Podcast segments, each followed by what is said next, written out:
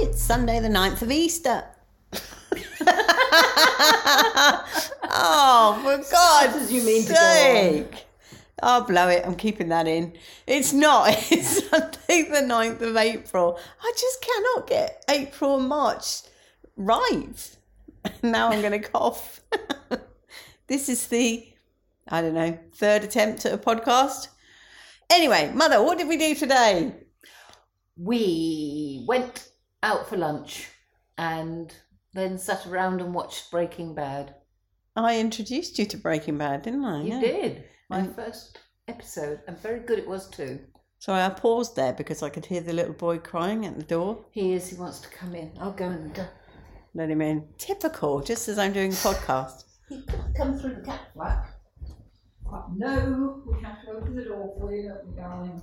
Anyway, yes, we had lunch and that was very pleasant. And also tried to jog our memory as to what we did last year because I was sure I came to Kent and sure enough I did because I listened back to last year's podcast 107 Fur on a Stick.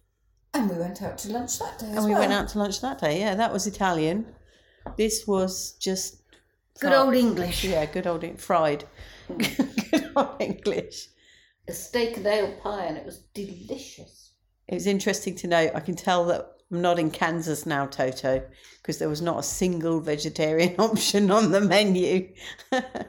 in London, I'm used to a choice of vegan or vegetarian or whatever I want, but no, not here. Hello, Jeremy. That was him thudding across the floor. Are you going to speak? Are you going to say hello to the listeners?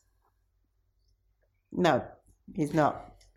You never know. I might catch him before I leave. Come on. Sounding silence. Yeah, no, he's not going to. Ah, so that's that's it really. Uh, now we're going to watch another episode of Breaking Bad. And that really is it, isn't it? What an exciting day it's been. I haven't even had any chocolate yet. I have. Yes, I know.